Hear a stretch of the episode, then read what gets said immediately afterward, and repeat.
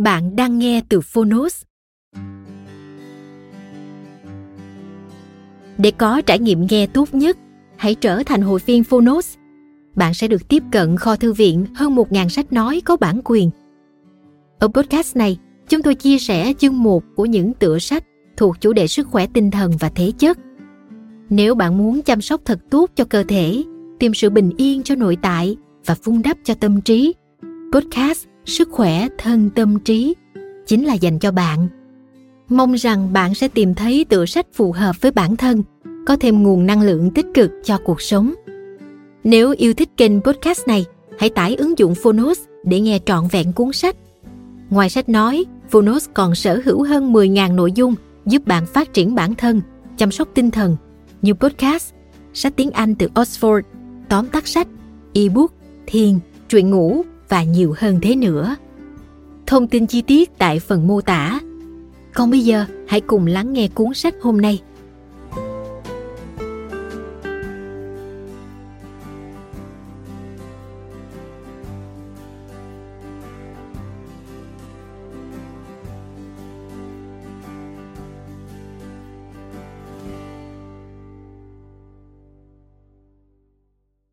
Bạn đang nghe từ Phonos.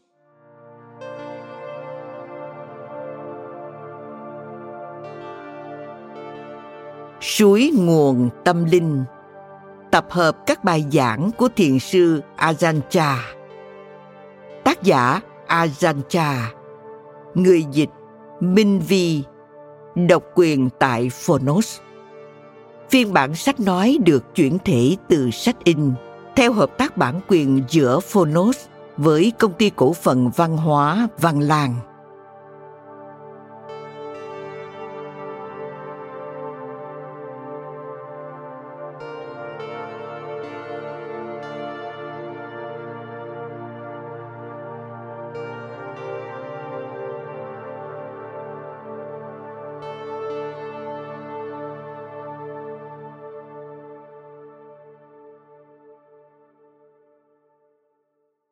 Lời tựa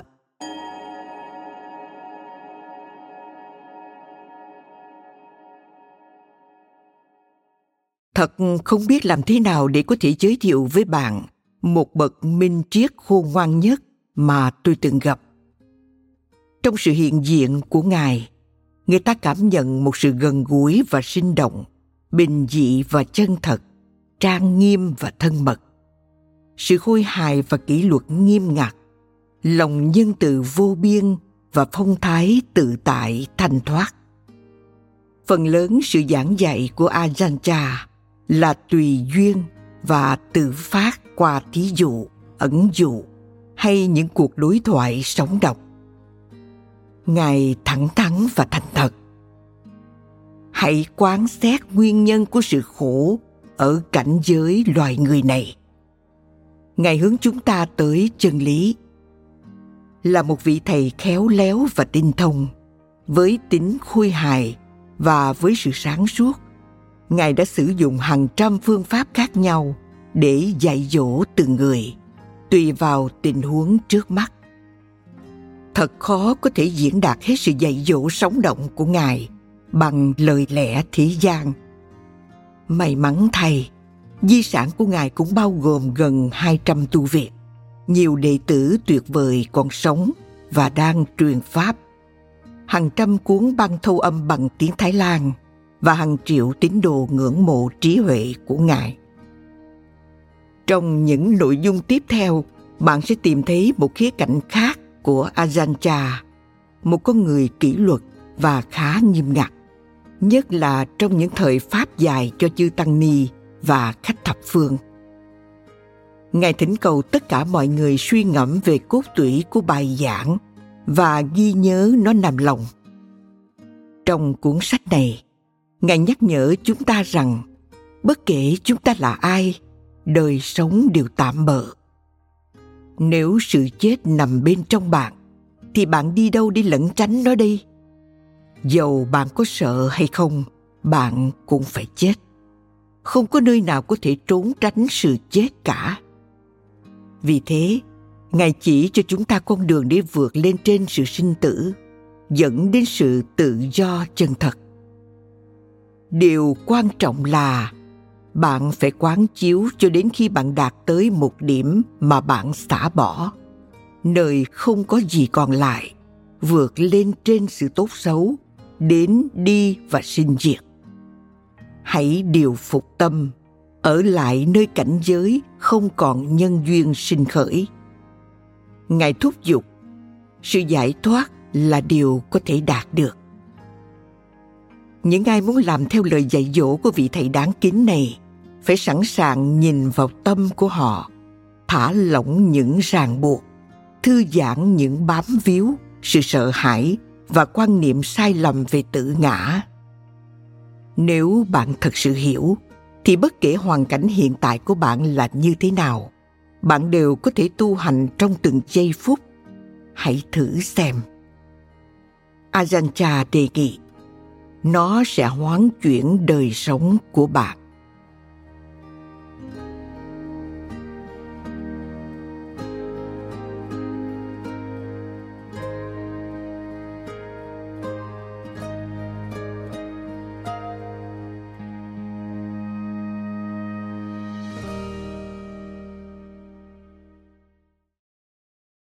Lời giới thiệu.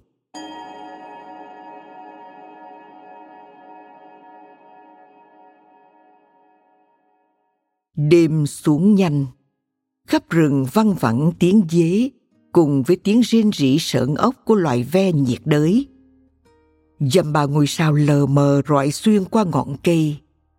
Giữa rừng, một căn nhà chòi được thắp sáng với hai cây đèn dầu và ở nơi đó khoảng vài chục người đang ngồi quanh một nhà sư có vóc dáng nhỏ nhắn, chắc nịch, ngồi xếp bằng trên một chiếc ghế mây. Đó là một đám đông đủ hạng người. Gần bên Ajahn Chah hay Luang Po, Đức Cha, lối xưng hô triều mến của các đệ tử đối với Ngài là một nhóm tỳ kheo và sa di, mà đa số là người Thái hay người Lào, với vài người da trắng, bao gồm một người Canada, hai người Mỹ một người Úc và một người Anh. Ngồi ngay trước mặt Ajahn là một cặp vợ chồng độ trung tuần, ăn mặc tươm tất và trang trọng. Người chồng là nghị sĩ của một tỉnh lỵ xa xôi. Nhân cơ hội đang công tác trong vùng này, họ đến để viếng thăm Ajan và cúng dạng tu viện một ít tài vật. Đằng sau họ và ở hai bên là một số dân cư địa phương. Quần áo của họ sờn hẳn và nước da sẫm đen, nhăn nheo, giống như mặt đất nghèo nàn nơi đó. Trong số họ, có vài người đã từng là bạn thuở ấu thời của Luân Bò, cùng bắt cốc và leo cây. Có những người từng được Ngài giúp đỡ và đã từng giúp đỡ Ngài trước khi Ngài là một tỳ kheo. Gần phía cuối là một nữ giáo sư từ Freiburg đến Thái Lan với một đồng đạo để nghiên cứu Phật Pháp. Và bên cạnh bà là một ni cô người Mỹ từ nhóm nữ tu của tu viện có trách nhiệm hướng dẫn bà và phiên dịch. Kế đó là ba bốn ni sư từ nhóm nữ tu đến đi thỉnh ý của Plumpo về một vấn đề liên quan đến cộng đồng phụ nữ và để thỉnh Ngài ghé qua khu vực rừng của họ để thuyết giảng. Lần cuối cùng Ngài viếng thăm họ là cách đây 7-8 ngày. Họ ngồi ở đó đã mấy tiếng đồng hồ rồi, nên họ lại chào Ngài và rời khỏi đó. Cùng với những vị khách khác từ nhóm nữ tu, họ cần trở về trước khi trời tối và họ đã trễ rồi. Phía cuối ở một bên phòng nơi ánh sáng lờ mờ là một người đàn ông độ 30 tuổi, vẻ mặt lạnh lùng. Gã ngồi hơi chết qua một bên, như thể sự có mặt của gã nơi đó không thoải mái cho lắm. Bình thường, gã rất ghét bất cứ thứ gì dính dáng đến tôn giáo, nhưng gã phải miễn cưỡng tôn trọng Plumpo. Có lẽ vì Plumpo nổi tiếng là một người cứng cỏi và có khả năng nhẫn nại phi thường. Trong số những người tu hành, có lẽ chỉ có Ngài mới là thứ thiệt. Nhưng Ngài có lẽ là người duy nhất đáng để cúi đầu đảnh lễ trong khắp cái tỉnh thành này. Gã tức giận và căm hận lắm. Cách đây một tuần, đứa em trai yêu quý của gã, một trong những thành viên của một đảng cướp trong vùng, đã mắc bệnh sốt rét não và chết trong vòng vài ngày. Gã đau lòng vô cùng, đến độ không còn thiết đến điều gì nữa. Nếu hắn bị người ta đâm chết, ít nhất tôi còn có thể trả thù. Nhưng tôi phải làm gì bây giờ? Đi kiếm con mũi đã cắn nó để giết sao? Tại sao không đến gặp Luân Po Cha? Một người bạn đề nghị như thế, và đó là lý do gã có mặt ở đây hôm nay. Luân Po mỉm cười, nâng cao ly nước để làm rõ ý của ngài. Ngài nhận ra gã thanh niên trong bóng tối đó. Không bao lâu, bằng một cách nào đó, ngài đã dụ được gã nhích gần lên phía trước, như thể ngài đang kéo lưới một con cá tinh khôn và ương ngạnh. Điều xảy ra kế tiếp là gã thanh niên ngoan cố gục đầu vào tay của Lupo và khóc thảm thiết như một em bé. Sau đó gã cười. Phải, gã cười chính sự kiêu mạn và uất hận của mình. Gã nhận ra rằng gã không phải là người đầu tiên và duy nhất đã từng mất đi người thân yêu. Những giọt lệ tức giận và đau khổ trở thành những giọt nước mắt quay khỏa và hiểu biết. Tất cả những điều này xảy ra giữa 20 người hoàn toàn lạ mặt nơi đó. Thế nhưng bầu không khí vẫn bình thản và đầy tin tưởng. Mặc dầu họ đến từ đủ mọi tầng lớp trong xã hội, từ nhiều quốc gia khác nhau, nhưng có lẽ mọi người đều cảm thấy rằng họ có cùng một cảnh ngộ sinh, lão, bệnh, tử. Và vì thế, họ giống như anh em cùng một nhà. Cảnh tượng này đã diễn ra rất nhiều, rất nhiều lần trong suốt thời gian 30 năm giảng dạy của Ajahn Chah. Và thường thường vào những lúc như thế, có người đã biết trước và mang theo một cái máy thu âm và nhờ thế họ đã ghi lại được phần nào những buổi thuyết pháp. Đó là những gì được viết xuống trong cuốn sách này. Cùng với những bài giảng dài như được viết lại nơi đây, độc giả cũng nên biết rằng thường thì sự dạy dỗ của Ajahn rất tự nhiên. Khi thuyết giảng, Ngài giống như một nhạc trưởng đang điều khiển một dàn nhạc và cùng lúc tạo ra những âm thanh hoàn toàn hài hòa với thiên nhiên và tâm trạng của những người chung quanh ngài. Phối hợp với lời nói cảm xúc và những nghi vấn trong lòng họ và rồi để cho câu trả lời tuôn chảy một cách tự nhiên. Ngài có thể đang chỉ dẫn cho một nhóm người nào đó cách thức để lột vỏ một trái xoài, và rồi quay sang mô tả bản chất rốt ráo của thực tại, với cùng một phong thái quen thuộc, nhẹ nhàng. Một phút này, ngài lạnh lùng và cộc cằn với một người tự mãn, nhưng phút sau lại dịu dàng và khôi hài với một người nhút nhát. Ngài có thể đang cười đùa rã rít với một người bạn cũ trong làng, nhưng ngay sau đó ngài có thể nhìn thẳng vào mắt viên cảnh sát tham nhũng và nói chuyện một cách nghiêm nghị về sự thanh liêm chính trực trên đường tu hành. Vài phút sau đó, Ngài có thể la rầy một tỳ kheo ăn mặc lượm thượm. Nhưng rồi lại để cái áo ngoài của mình tuột xuống khỏi vai để lộ cái bụng tròn chỉnh của Ngài. Dầu là trong một buổi thuyết giảng chính thức hay trong những buổi họp mặt thông thường, Ajahn không bao giờ hoạch định trước bất cứ điều gì. Không một chữ nào từ những bài giảng của Ngài trong cuốn sách này được sắp đặt trước khi Ngài bắt đầu nói chuyện. Đây là một nguyên tắc vô cùng quan trọng. Ajahn cảm thấy rằng công việc của vị thầy là đứng qua một bên và để giáo pháp tự nó phát khởi phù hợp với nhu cầu tức thời. Nếu nó không sống trong hiện tại, nó không phải là chánh pháp. Ngài nói, có một lần, Ngài mời một vị tăng trẻ tên là ajan Sumedo, môn đệ người Tây phương đầu tiên của Ngài, lên thuyết giảng trước đám đông tại tu viện chính Wat Papong. Đây là một khảo nghiệm gây go. Không chỉ phải nói chuyện tới vài trăm người đã từng quen với lối thuyết giảng khôn ngoan và tinh xảo của Ajahn Chah, mà còn phải giảng bằng tiếng Thái, một ngôn ngữ mà anh chỉ mới học được 3-4 năm trước. Anh sợ hãi, lo nghĩ đủ thứ. Anh từng đọc về sáu cảnh giới trong vũ trụ quan của đạo Phật và sự tương quan giữa chúng và những tâm thái khác nhau. Sự tức giận và các cảnh giới địa ngục, sự khoái lạc và các cảnh trời, vân vân. Anh quyết định rằng đây là một đề tài hấp dẫn và anh sắp đặt những ý tưởng của mình cho khúc chiết. Vào cái đêm quan trọng đó, Azan Sumedo đã diễn thuyết một cách trôi chảy và được rất nhiều người trong tăng đoàn khen tặng.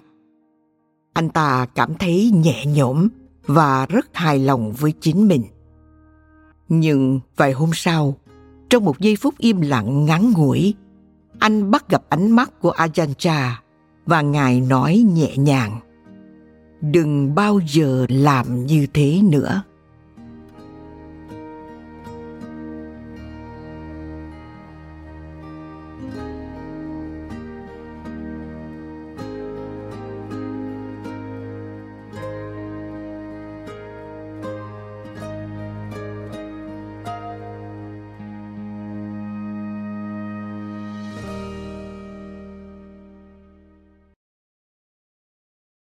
Các đệ tử Tây Phương.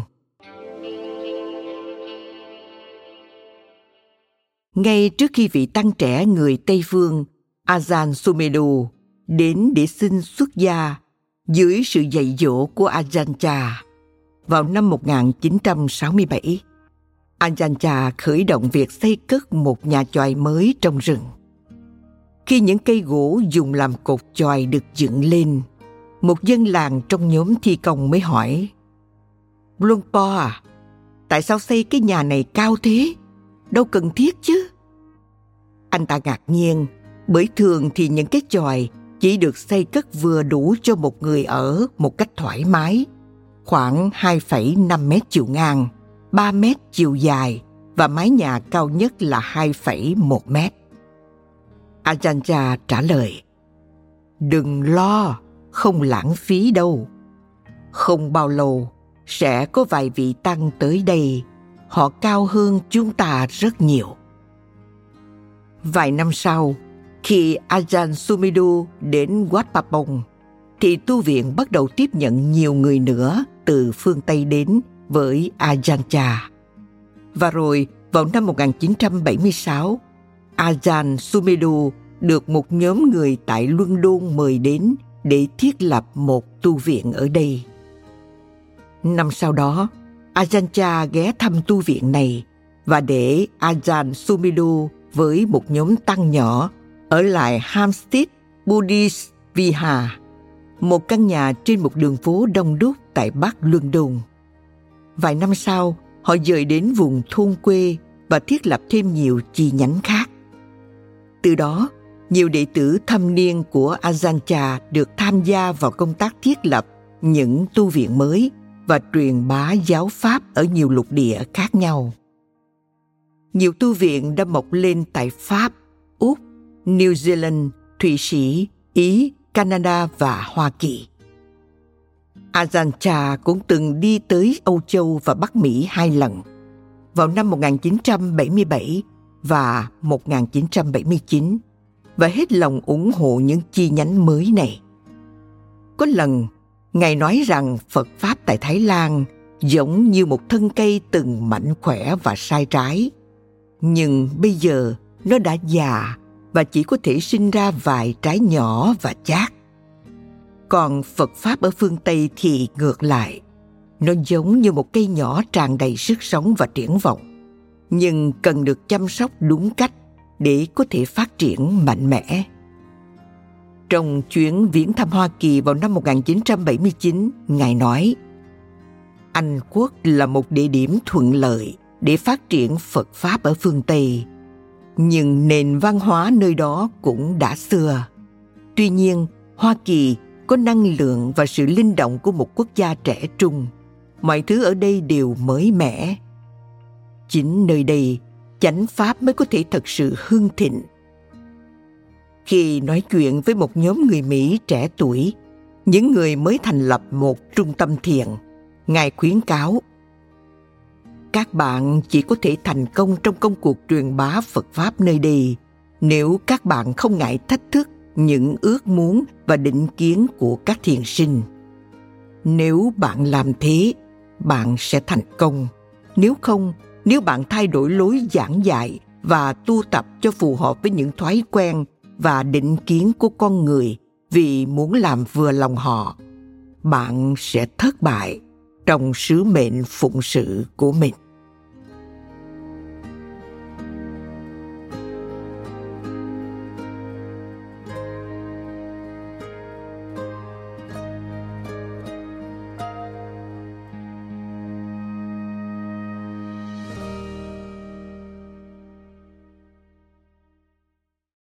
Tầm quan trọng của chánh kiến và đức hạnh.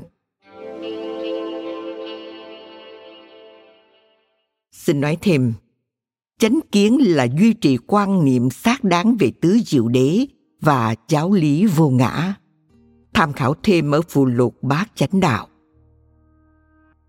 Khi được hỏi điều gì là yếu tố quan trọng nhất trong sự giảng dạy của ngài, ajahn chah thường trả lời rằng kinh nghiệm cho thấy tất cả mọi tiến bộ về tâm linh phụ thuộc vào chánh kiến và đức hạnh.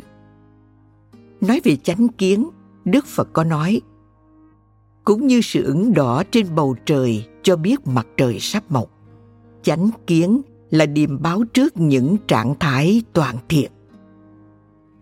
Để thiết lập chánh kiến có nghĩa là, trước hết, một người phải có một bản đồ đáng tin cậy về địa hình của tâm và thế giới đặc biệt là sự hiểu biết về luật nhân quả. Thứ hai, nó có nghĩa là một người nhìn thấy mọi kinh nghiệm dưới ánh sáng của tứ diệu đế và vì thế đang chuyển mọi cảm nhận, ý tưởng và tâm trạng thành nhiên liệu cho sự chứng ngộ. Bốn chân lý đó trở thành những phương hướng trên kim chỉ nam. Dựa vào đó, chúng ta phát triển sự hiểu biết của mình và từ đó hướng dẫn mọi hành động và ý muốn của chúng ta. Ajahn xem đức hạnh như là sự bảo vệ vĩ đại của tâm và khuyến khích mọi người nghiêm trì giới luật nếu họ thành tâm mong cầu một đời sống khôn ngoan và hạnh phúc. Bất kể đó là ngũ giới của người tại gia hay tám, mười hay hai trăm hai mươi bảy giới của người xuất gia. Hành động và lời nói có đạo đức khiến cho tâm hòa hợp với chánh pháp và do đó trở thành nền tảng cho sự thiền định, chứng ngộ và giải thoát. Trong nhiều cách khác nhau, đức hạnh là kết quả tất yếu của chánh kiến và chúng liên quan mật thiết với nhau.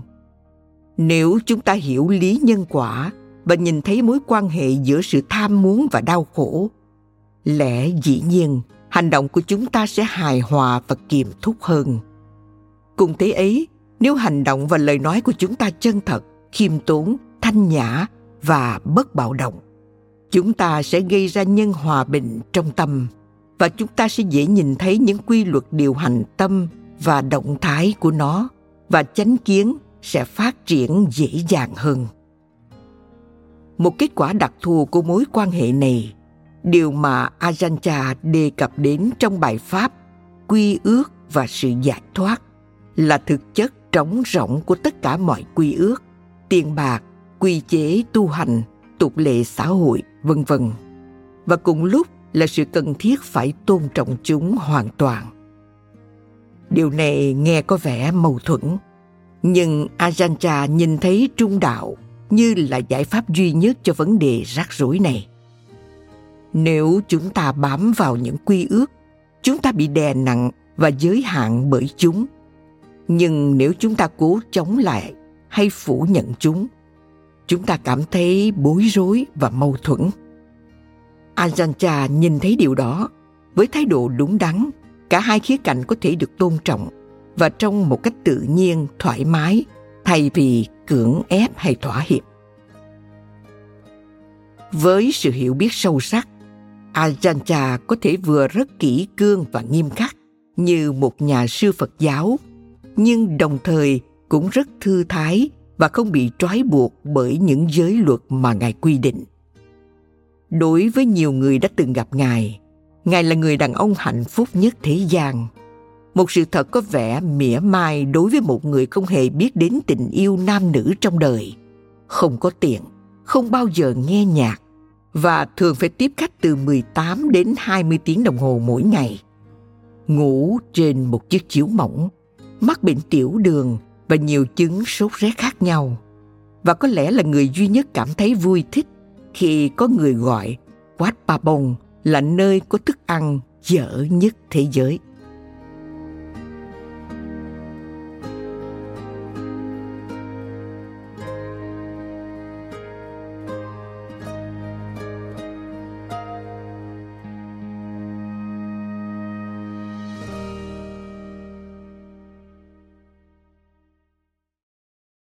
Phương pháp dạy dỗ.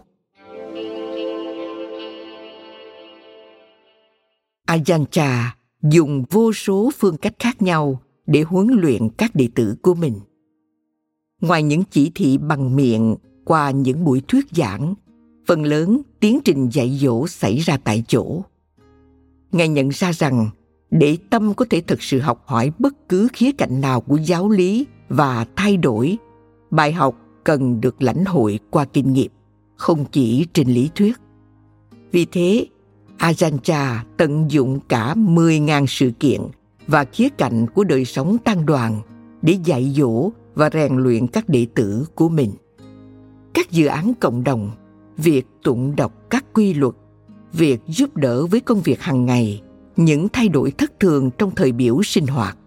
Tất cả những thứ này và nhiều hơn nữa – đã được các thiền sinh sử dụng như một kháng đài để khảo sát sự phát sinh khổ đau và con đường dẫn đến sự chấm dứt khổ đau. Ajahn Chah khuyến khích thái độ sẵn sàng học hỏi từ mọi thứ, như Ngài nói trong bài Pháp, bản chất của Pháp. Ngài nhấn mạnh rất nhiều lần rằng chúng ta là thầy của chính mình. Nếu chúng ta khôn ngoan, mọi vấn đề cá nhân mọi sự kiện và khía cạnh của thiên nhiên sẽ dạy dỗ chúng ta. Nếu chúng ta ngu dại, dầu đức phật có đứng ngay trước mặt mà giải thích mọi thứ cũng chẳng có tác dụng gì. Cách ajahn chah trả lời những câu hỏi của mọi người đã phản ảnh quan điểm này. Ngài ứng xử tùy thuộc vào tình huống của một người nhiều hơn là trả lời câu hỏi của họ theo kiểu họ muốn thường thì khi người ta hỏi một điều gì, ngài tiếp nhận câu hỏi, rồi nhẹ nhàng mổ xẻ nó ra thành từng mảnh và trao lại cho người hỏi.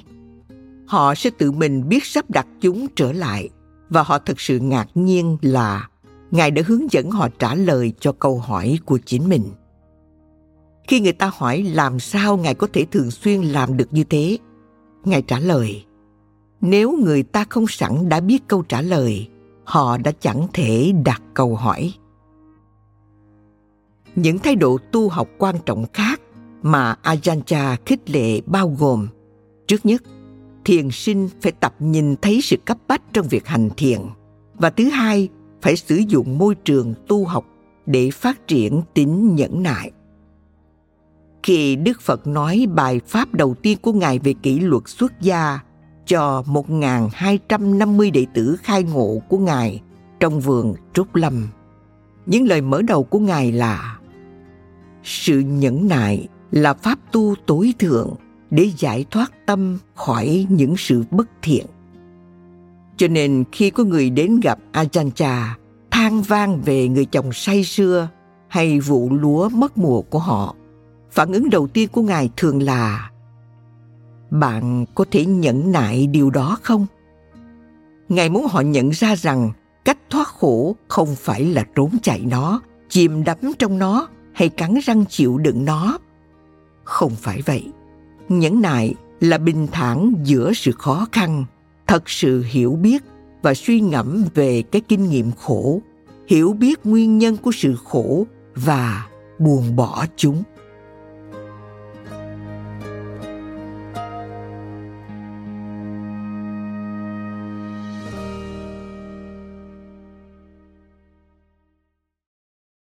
Dạy dỗ người thế tục và dạy dỗ người xuất gia có những lúc, sự giảng dạy của Ajahn áp dụng cho người thế tục lẫn người xuất gia. Nhưng có những lúc, nó chỉ áp dụng riêng cho người xuất gia hay người thế tục thôi. Độc giả nên lưu ý đến điều này khi đi qua những bài pháp trong sách này. Bởi không biết sự khác biệt đó có thể gây nên sự hoang mang.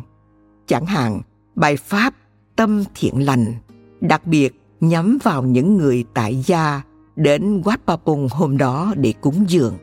Trong khi những bài pháp như cơn lũ dục lạc chỉ dành riêng cho người xuất gia. Sự khác biệt này không phải là vì có những giáo lý bí truyền hay cao thâm hơn về một phương diện nào đó, nhưng bởi vì người tại gia và xuất gia có những nhu cầu và lối sống khác nhau. Chẳng hạn, người tại gia có những vấn đề mà người xuất gia không có, như là tìm thời gian để ngồi thiền lo lắng sinh kế chung sống với người phối ngẫu một đệ tử tại gia trung bình của Ajahn chỉ cần giữ năm giới, trong khi người xuất gia phải giữ 8, 10 hay 227 giới luật tùy vào trình độ thọ pháp khác nhau. Những buổi nói chuyện với người xuất gia thường mạnh mẽ hơn những buổi giảng thuyết với người tại gia. Chẳng hạn, bài Pháp Chiến. Lối nói chuyện không nhận tù binh này là phẩm chất đặc thù của những vị thầy trong phái thiền trong rừng của Thái Lan, với mục đích khơi dậy dũng khí, khiến cho thiền sinh sẵn sàng chịu đựng mọi gian khổ và trở nên khôn ngoan, nhẫn nại, kiên định trong bất kỳ tình huống nào. Như Ajahn từng nói, tất cả những ai thành khẩn trong việc tu hành nên chuẩn bị tinh thần để chịu đựng rất nhiều chướng ngại và khảo nghiệm tâm bị buộc phải đi ngược lại những thói quen cũ cho nên lẽ tất nhiên nó sẽ vật vã đấm đá lung tung một điều quan trọng nữa là Ajahn không hề giữ lại một điều gì riêng cho người xuất gia. Nếu Ngài cảm thấy một nhóm người nào đó đã sẵn sàng để tiếp nhận những giáo lý cao thâm hơn, Ngài sẽ truyền đạt chúng một cách cởi mở và tự nhiên bất kể thính giả là người tại gia hay xuất gia. Chẳng hạn như bài Cảnh giới vô duyên khởi hay bài Hãy tĩnh lặng dòng nước chảy mà trong đó Ngài phát biểu Con người thời nay nghiên cứu học hỏi tìm kiếm điều thiện ác nhưng họ chẳng biết gì về cái vượt lên trên sự thiện ác Giống như Đức Phật, Ajahn chỉ nói những gì Ngài biết là hữu ích đối với người nghe, chứ không dựa vào số lượng giới luật của họ hay tôn giáo của họ.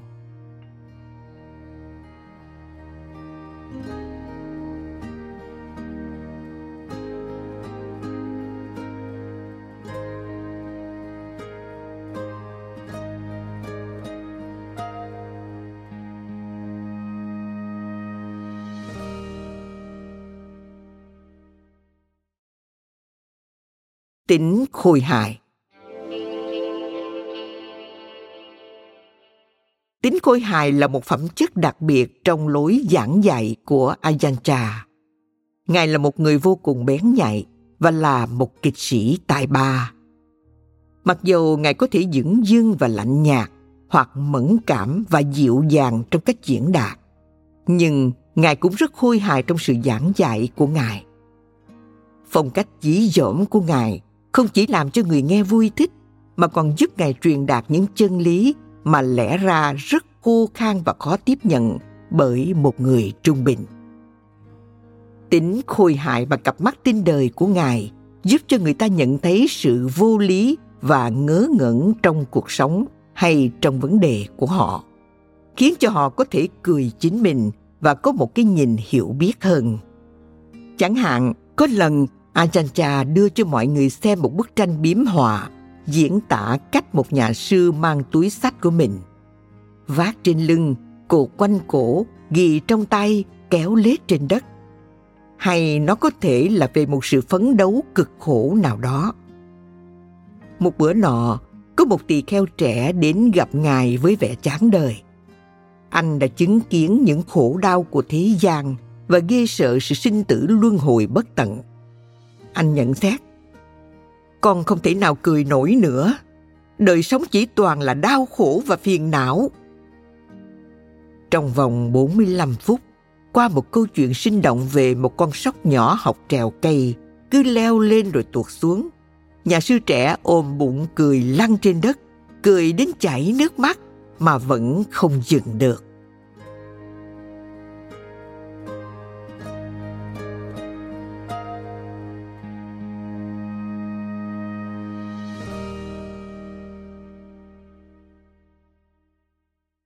Những năm cuối cùng. Trong kỳ kiết hạ năm 1981, Ajanta ngã bệnh nặng. Những năm cuối cùng, sức khỏe của ngài đã yếu hẳn với chứng chóng mặt và bệnh tiểu đường. Và bây giờ là một sự sụp đổ thình lình. Trong vòng vài tháng sau đó, ngài được chữa trị bằng nhiều cách, nhưng tình trạng không thuyên giảm sức khỏe ngài tiếp tục suy sụp. Cho đến giữa năm sau thì ngài bị tê liệt hoàn toàn, ngoại trừ đôi chút cử động ở bàn tay. Ngài không còn nói chuyện được nữa, nhưng vẫn có thể nháy mắt. Ngài ở lại trong tình trạng này trong suốt 10 năm sau đó và vài vùng cơ thể còn điều khiển được cũng từ từ yếu dần. Cuối cùng thì Ngài không còn cử động gì được nữa trong thời gian này, ngài vẫn tiếp tục dạy dỗ các đệ tử của mình. Không phải ngài đã từng nhắc đi nhắc lại rằng bản chất của thân thể là bệnh hoạn và mục nát hay sao? Đây là một bài học quan trọng. Dầu là một vị chân sư vĩ đại, hay ngay cả đức phật cũng không thể trốn tránh những quy luật bất di bất dịch của thiên nhiên. Cho nên, công việc của chúng ta là tìm kiếm sự bình an và giải thoát bằng cách không đồng hóa mình với những hình dáng luôn thay đổi này. Trong thời gian này, ngoài việc làm một thí dụ điển hình cho sự bất ổn và tạm bỡ của đời sống và cho chư tăng cơ hội để chăm sóc cho ngài, đôi lúc ajahn vẫn tìm cách dạy dỗ trong những cách khác dầu với tình trạng vô cùng giới hạn của mình các tỳ kheo thay phiên nhau chăm sóc cho những nhu cầu thể chất của Ngài 24 tiếng đồng hồ mỗi ngày. Trong một ca trực của họ, hai tỳ kheo gây gỗ với nhau, quên mất rằng người thứ ba trong phòng có thể hiểu rõ tất cả những gì đang xảy ra. Nếu Ajanta còn khỏe mạnh, họ sẽ chẳng dám cãi vã như thế trước mặt ngài. Lời qua tiếng lại càng lúc càng gay gắt thì có tiếng động phát sinh từ cái giường trong phòng. Thình lình, Ajanta ho thật mạnh và, theo lời kể, văng ra một cục đờm lớn bay ngang phòng xuyên qua khoảng không giữa hai người đang cãi lộn và đập cái bốp vào bức tường ngay bên cạnh họ. Sự dạy dỗ được tiếp nhận đúng lúc và cuộc cãi vã dứt ngang một cách sượng sùng. Trong suốt thời gian Ajanta nằm trên giường bệnh, sinh hoạt của tu viện vẫn tiếp diễn như trước. Vị thầy vẫn còn đó mà không ở đó. Nhưng tình huống này đã giúp đỡ một cách kỳ diệu cho chư tăng tập làm những quyết định chung và thích nghi với một lối sống thiếu vắng sự hướng dẫn của vị thầy kính yêu. Thường thì sau khi một vị thầy vĩ đại như thế qua đời, sự tu hành thoái hóa nhanh chóng, học trò bỏ đi dần và rồi chỉ trong vòng một hai thế hệ, sự giảng dạy của vị thầy cũng biến mất. Thế nhưng, trong suốt khoảng thời gian Ajahn bị bệnh cho đến lúc Ngài qua đời, số tu viện chi nhánh đã tăng lên hơn cả trăm trên khắp thế giới. Đây là một minh chứng hùng hồn cho sự huấn luyện đệ tử khéo léo của Ajahn Sau khi Ngài qua đời, cách đây 10 năm, đoàn thể xuất gia của Ajahn đã tổ chức tang lễ theo tinh thần sống và giảng dạy của Ngài. Tang lễ vì thế không chỉ là một nghi lễ truyền thống mà còn là một thời gian để lắng nghe và tu hành. Nghi lễ diễn ra trong suốt 10 ngày với những thời thiền nhóm và vài khóa thuyết giảng mỗi ngày bởi nhiều vị thầy nổi tiếng trong nước. Có khoảng 6.000 chư tăng, một ngàn ni sư và trên mười ngàn người tại gia cắm trại trong rừng trong suốt thời gian này. Ngoài ra, còn có khoảng một triệu quan khách viếng thăm và 400.000 người, kể cả đức vua, hoàng hậu và thủ tướng của Thái Lan đã đến dự lễ hỏa táng. Trong 10 ngày này, tất cả thức ăn cùng với rất nhiều kinh sách được cung cấp và chuẩn bị bởi nhiều tu viện chi nhánh và phân phát miễn phí tới khách thập phương. Nước uống đóng chai được một công ty địa phương cung cấp, một hãng xe buýt và những chủ nhân xe tải gần đó đã chuyên chở miễn phí hàng ngàn tăng ni mỗi buổi sáng để đi khất thực chung quanh các thôn làng và phố xá trong vùng. Đó thật là một buổi lễ long trọng và xứng đáng để chia tay với một bậc minh triết. Nguyện mong những sự giảng dỗ này có thể bồi dưỡng tâm của người tầm đạo và kiên định tâm những kẻ đã thức tỉnh, thuần khiết và bình an.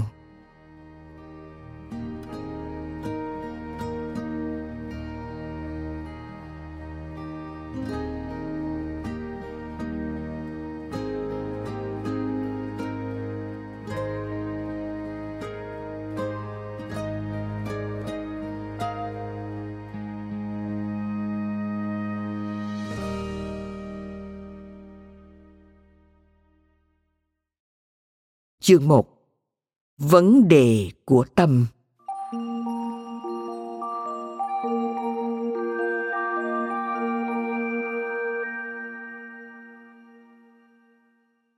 Sự tu hành của chúng ta chỉ là để nhìn thấy cái tâm nguyên thủy.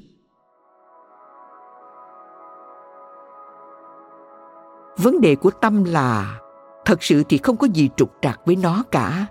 Bản chất của nó là vậy nó thuần khiết, tự nó sẵn đã bình an. Nếu có những lúc tâm không an, đó là bởi vì nó chạy theo cảm xúc. Tâm bẩm sinh không có gì cả. Nó trở nên bình an hay kích động chỉ vì nó bị cảm xúc lừa gạt. Tâm chưa được huấn luyện rất hờ dại. Lục trần, sáu đối tượng của sáu giác quan, cho nó những ảo giác về hạnh phúc và đau khổ nhưng bản chất của tâm không có những thứ này. Hạnh phúc hay đau khổ không phải là tâm, mà chỉ là một cảm xúc đang lừa gạt chúng ta. Tâm chưa được huấn luyện, dễ bị đánh lạc hướng và chạy theo những thứ này. Nó quên chính nó. Rồi chúng ta nghĩ rằng đó chính là chúng ta đang tức giận hay vui sướng hay gì đó nhưng thật sự thì tâm của chúng ta đã sẵn tĩnh lặng và bình an. Thật sự bình an. Giống như chiếc lá vẫn đứng im chừng nào nó chưa bị gió thổi. Nếu gió đến, chiếc lá đông đưa. Sự đông đưa là do gió. Sự đông đưa của tâm là do lục trần. Tâm chạy theo chúng. Sự tu hành của chúng ta chỉ là để nhìn thấy cái tâm nguyên thủy. Chúng ta phải huấn luyện tâm để nhận biết lục trần và không bị chúng đánh lạc hướng, để tâm được bình an. Đây chính là mục đích của tất cả những sự tu hành cam khổ mà chúng ta phải trải qua.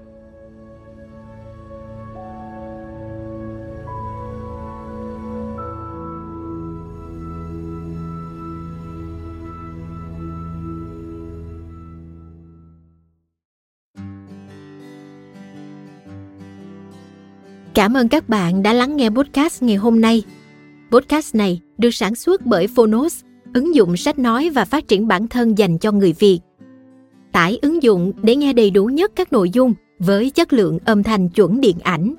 Hẹn gặp lại ở những tập tiếp theo.